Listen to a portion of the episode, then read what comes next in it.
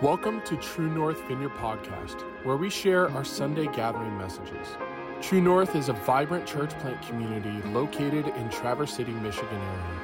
We are centered in the Bible and follow the example of Jesus praying, Your kingdom come, your will be done, on earth as it is in heaven. We hope that our Sunday gathering messages encourage you to lean into the Word of God and compel you to take action.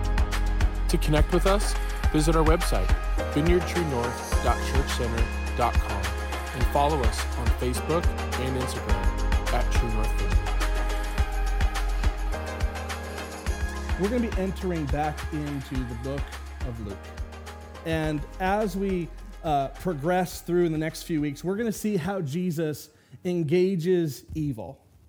Uh, we're going to see that Jesus' war is to liberate you and I from dark powers.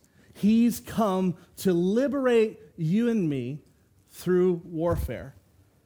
And he does it to set us back on that path. It's to set us back on his original design. John writes in his first epistle, he says, But when people keep on sinning, it shows that they belong to the devil, who has been sinning since the beginning. But the Son of God came to destroy the works of the devil. We talked about last week for a moment that we can look at what happened with humanity. Humanity went bad because they were tempted by the devil in the garden. And ever since that disobedience, evil has infested the world. But Jesus comes to destroy that very evil. He's come to liberate us from that thing and to bring us into his ways and to love him and to work beside him. And he does this because he loves you. He does this because when he looked at you, he said, I love you. I want to set you free. You are not supposed to live apart from me. John writes in his gospel, he says this For this is how God loved the world. He gave his one and only Son, so that everyone who believes in him will not perish, but have eternal life. So, in the next few weeks, as we engage with Jesus' ministry and his teachings, we're going to touch on many ways that evil has infested our world and, that, and how God has designed the church to deal with this evil. We're going to be discussing throughout the rest of chapter 6, which is the, uh, the chapter we're in in Luke, and we're going to see how Jesus overthrows evil and understand how he wants us to respond as the kingdom breaks in. And tonight, I'm going to focus in on the evil of sickness and disease and death, and how Jesus has come to heal you. So if you'll turn with me, we're going to go to Luke chapter 6. We're going to go to verse 12 through 19.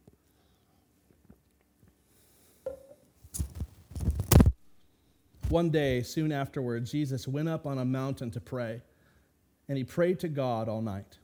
At daybreak, he called together all of his disciples and chose 12 of them to be apostles. Here are their names Simon, who he named Peter, Andrew, Peter's brother, James, John, Philip, Bartholomew, Matthew, Thomas, James, son of Alphaeus, Simon, who was called the Zealot, Judas, son of James, Judas Iscariot, who would later betray him. When they came down from the mountain, the disciples stood with Jesus on a large level area, surrounded by many of his followers and by the crowds. There are people from all over Judea and Jerusalem, and from as far north as the seacoast of Tyre and Sidon. They had come to hear him and to be healed of their diseases, and those troubled by evil spirits were healed. Everyone tried to touch him because healing power went out from him, and he healed everyone. Jesus initiates his kingdom by presenting the mercy of God. Jesus comes off of this mountain and he's chosen his 12 disciples. he takes these guys, and these guys represent a reconstituted Israel. There's 12 tribes of Israel, and these guys symbolically represent Israel. And that means that Jesus is the king. Jesus is now the king, and he has come to overthrow evil. Oh, forgive me one second here. I lost my, my notes for a second. Forgive me on that one.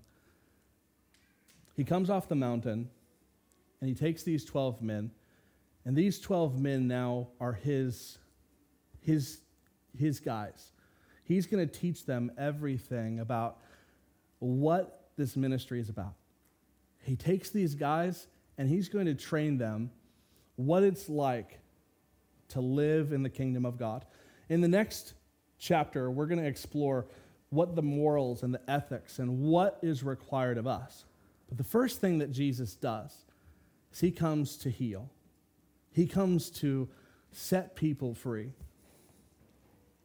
The first action of this new king was to demonstrate God's mercy by healing the sick and the tormented. Jesus heals because he loves you. Jesus heals all of these people because he loved them. When you come and you see that kind of picture, Jesus is surrounded by hundreds of men. He takes these guys and he takes and handpicks 12 of them. And when he comes down the mountain, there's thousands of people on this, on this plain. And they've come from all over Israel. And they're bringing people on mats. Some of them uh, are probably injured by certain things. They didn't have doctors the way, the way we have doctors. They didn't set bones the way that we set bones. Some people are maimed. Some people are crippled. Some people have brain damage. Some people are born with deformities. And all of these people with tumors and goiters, blindness, they're lame, they're crippled, and they're traveling for hundreds and hundreds of miles just to get to this one guy who is rumored to heal them. That's the thing. There's just a rumor. It's all word of mouth. It's not like we have the internet. It's not like you can go on YouTube today and just, oh, here's the healer of the day. If you just listen to this guy talk, you're going to get healed through this TV screen. No, they had to go thousands or hundreds of miles to find this guy in the middle of the desert. And it says that healing power was going out from him. All they wanted to do was grasp a hold of him, and if they could, they would just be healed. And it says that Jesus healed them all. The first act of this king was to love them. The first act of this king was to rid them of that evil condition that was wrought on them by the devil. You see, evil has separated humanity from God. This is the story of Adam and Eve. When we go all the way back to the beginning, Adam and Eve, they were meant to go out and experience God in the fullness. But when they were tempted by the enemy and they ate of the knowledge of the, uh, the tree of the knowledge of good and evil, their minds were opened to evil. And that's all they did evil was perpetrated because of this. And you and I live in a world of evil because of that event. And Jesus has come to rid us of that evil. And a part of that evil is sickness and disease. You and I were never meant to experience that reality. And so he comes and he heals them because he loves them and he's doing war against the enemy. When Jesus heals, he demonstrates his love for you and his judgment against Satan. This is what the Bible says. In Matthew 8, it says, Large crowds followed Jesus as he came down the mountainside. Suddenly, a man with leprosy approached him and knelt before him. Lord, the man said, if you are willing, you can heal me and make me clean. Jesus reached out and touched him. I am willing. Be healed. And instantly, the leprosy left. Another passage in, Matthew 15. A vast crowd brought to him people who were lame, blind, crippled, those who could not speak, and many others. They laid, him, they laid them before Jesus, and he healed them all. The crowd was amazed. Those who hadn't been able to speak were talking. The crippled were made well. The lame were walking, and the blind could see again. And they praised the God of Israel. And in Acts chapter 10, Peter says, And you know that God anointed Jesus of Nazareth with the Holy Spirit and with power. Then Jesus went around doing good and healing all who were oppressed by the devil, for God was with him. Jesus heals because he loves us and he is destroying the works of the devil. He is eliminating evil. So, how does Jesus heal? Well, Jesus, in the passage we saw in Acts, is filled with the Holy Spirit. He goes about all of Galilee and in Judea, and he begins to heal because the Holy Spirit is upon him. And the apostles are in this mix. They get uh, thrown into the setting. We'll see this in chapters 9 and 10, where all of the disciples are then sent out, and they're filled with the Spirit to heal the sick and cast out demons. And then in Acts chapter 2, the Spirit of God is poured out on all of the church. The Spirit of God is now a part of every part of us. He has now come to indwell you. So, how does Jesus heal? Jesus heals through us. Jesus defeats evil through us.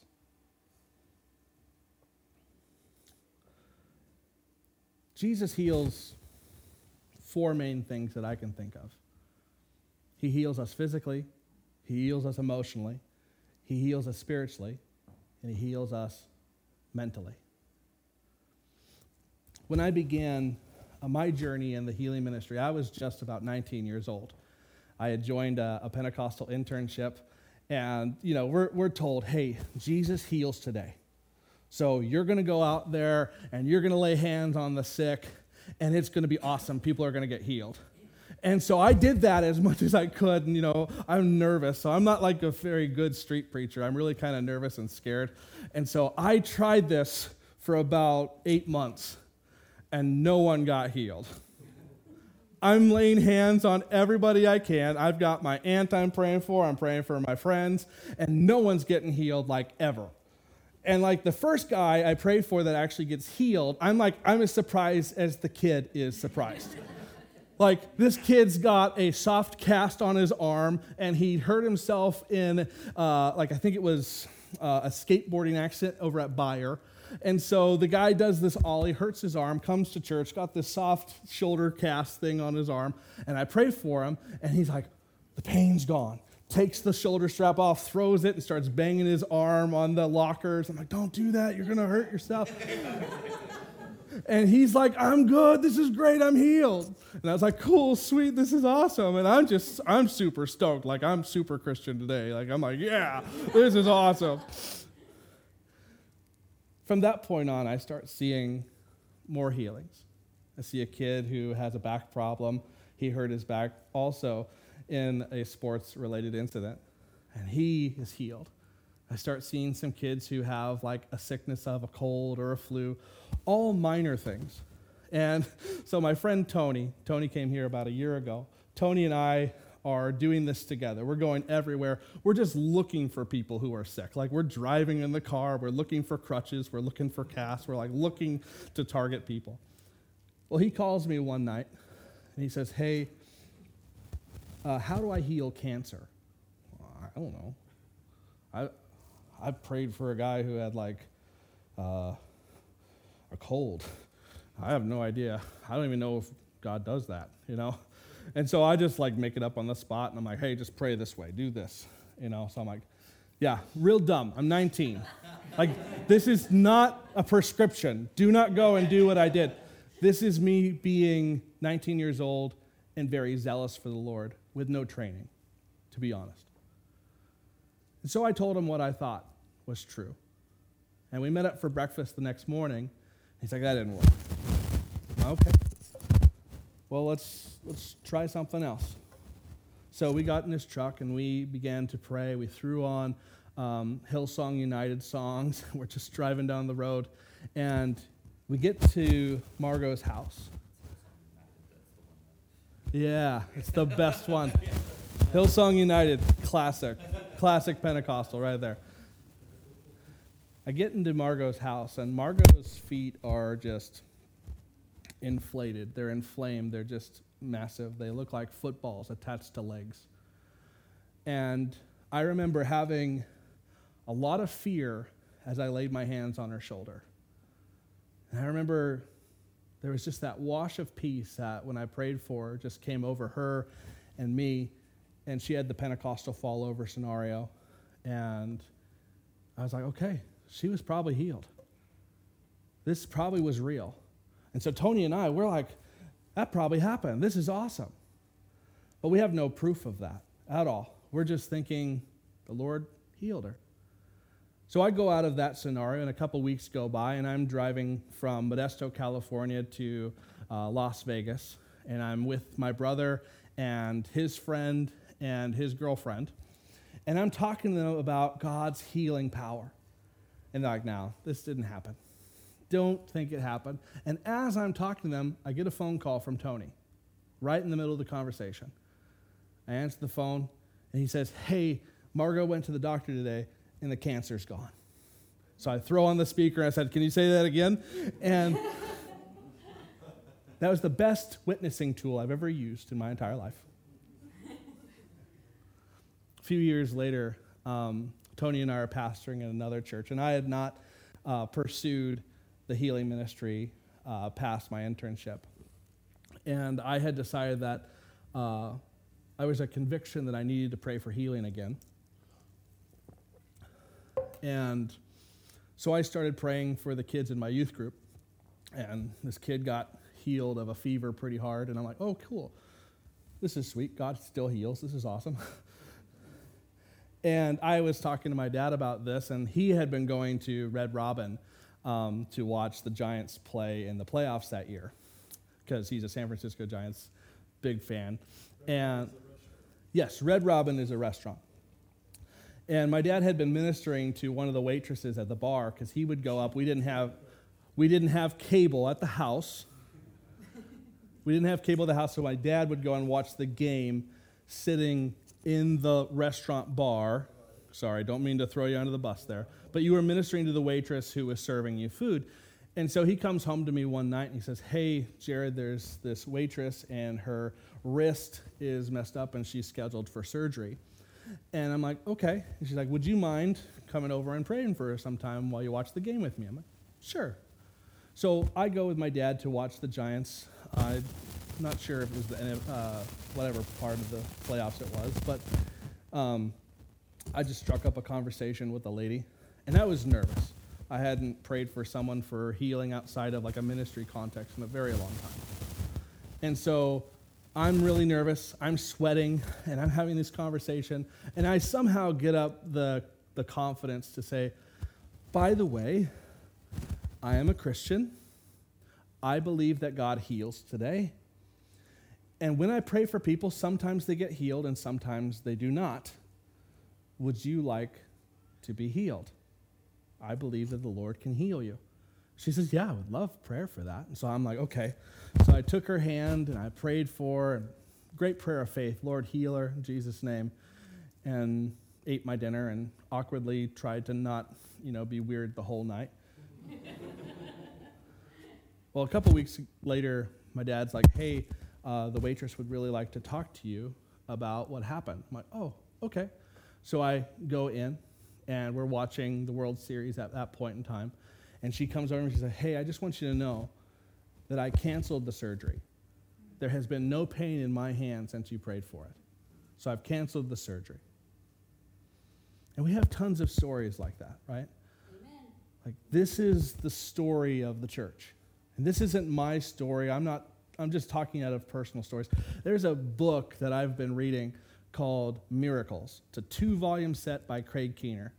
It's got thousands of stories of healings and miracles and signs and wonders and resurrections from the dead. Thousands of them. I would impress you to go and read those books because God is healing today. And this is a part of the church setting is that we pray and we drive out evil from people because sickness and disease is not caused by God.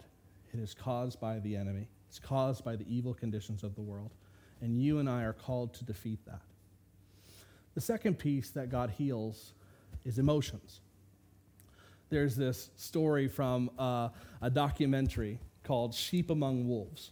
And you can watch that on YouTube. It's about uh, the church in Iran and how they're going through and how God is doing amazing works in Iran. And there's this young girl by the name of Fatma. And Fatma was molested and raped by her father's friend when she was very young. And when she went and told her father, her father did nothing, called her a liar, dismissed her, and allowed for further abuse for several years. And as Fatma grew up, she grew up with anxiety and post traumatic stress disorder and depression. And she struggled and struggled and struggled. And she tried to commit suicide several times. And when she was about 17 years old, she decided that she was done with this life. The meds weren't working, therapy wasn't working, nothing was working. And so she decided to throw a rope over one of the beams in her room. She tied her neck to the noose, got on top of the chair, and said, God, if you love me, save me. Jumped off the chair. Then she had an out of body experience. The thing is, is she didn't feel like she was hanging. She had a vision where she was now sitting like a little girl on top of Jesus' shoulders. She didn't know it was Jesus, but all she knew was that this was peace. This felt like a real father. This felt like someone who actually did care for the troubles that she'd gone through and all of the pain that hurt. And when she asked who the man was, the man said, My name is Jesus. Then she woke up. She was on the bed. She had a rope burn around her throat, but she was not tied to a rope. She was alive. The next thing, she found the underground church. And now, years and years later, she's an evangelist in the underground church in Iran. Another way that God heals is by is through our mental disorders. In, in uh, Alexander Venter's book called Doing Healing, he tells this story of his brother in law, Robin. And Robin was abused by his stepmother. And he was sexually abused and he was bullied at school by his teachers and his friends. And as he grew up, he just felt hopeless. He felt like he couldn't ever achieve anything, like nothing he ever did was good enough. He struggled with this over and over again. And when he got into college, he started dating a few girls. And each of these girls he dated, he got them pregnant. And each of these girls had abortions. And he was so hurt by these things as well because now, not only were they like dismissing him, now they were killing off his children. He felt still hopeless, and that bitterness and that resentment just got deeper and deeper. When he finally did get married, he and his wife couldn't conceive children. And so he just lives with this idea in his heart that there is nothing he can do, he is not in control. And this obsessive compulsive disorder got worse and worse and worse until he started hearing voices in his head. And he named the voices Nibor, which is his name backwards. So his wife institutionalized him. And for years, the doctors could not help him. They gave him medication, they gave him psychiatry. Nothing was working until she brought her pastor to see him. So, after several conversations, the pastor decides, I'm going to do something. I think this is something that you need healing for. And he laid his hands on him and prayed for him. And when he said, In the name of Jesus, Robin falls over and starts convulsing. And he, expre- he expresses this story as though a vacuum had gone into his chest and began to suck out all of the bad pieces of his life. And when he got up, he had peace. He was set free. He has been serving the Lord for 20 years now. The last thing that God heals is spiritual. And this is the most important thing that God heals. Is God heals that relational barrier between him and you. He sets you free from dark powers. And when you come to him in faith, he is good to set us free from the spiritual conditions of evil and to bring you into the kingdom of light. In conclusion, healing is for today. Healing is for the removal of evil. You and I have been called to remove evil. If I can have the band come up. Healing can be understood through the doctrine of the kingdom of God, which in theological terms is called the already and the not yet. That is to say, that Jesus has defeated the root of evil at the cross. What Jesus did at the cross, he defeated the root of evil. But evil is still rearing its head and resisting defeat until Jesus returns. And so we can expect God to heal us today, but also realize that we are not healed every time we are prayed for. We always approach healing as though it is God's will to heal, though.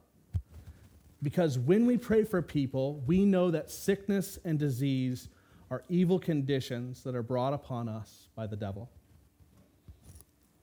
What we need to do in this place for us to receive healing in any of these conditions is we need to have faith. We need to believe.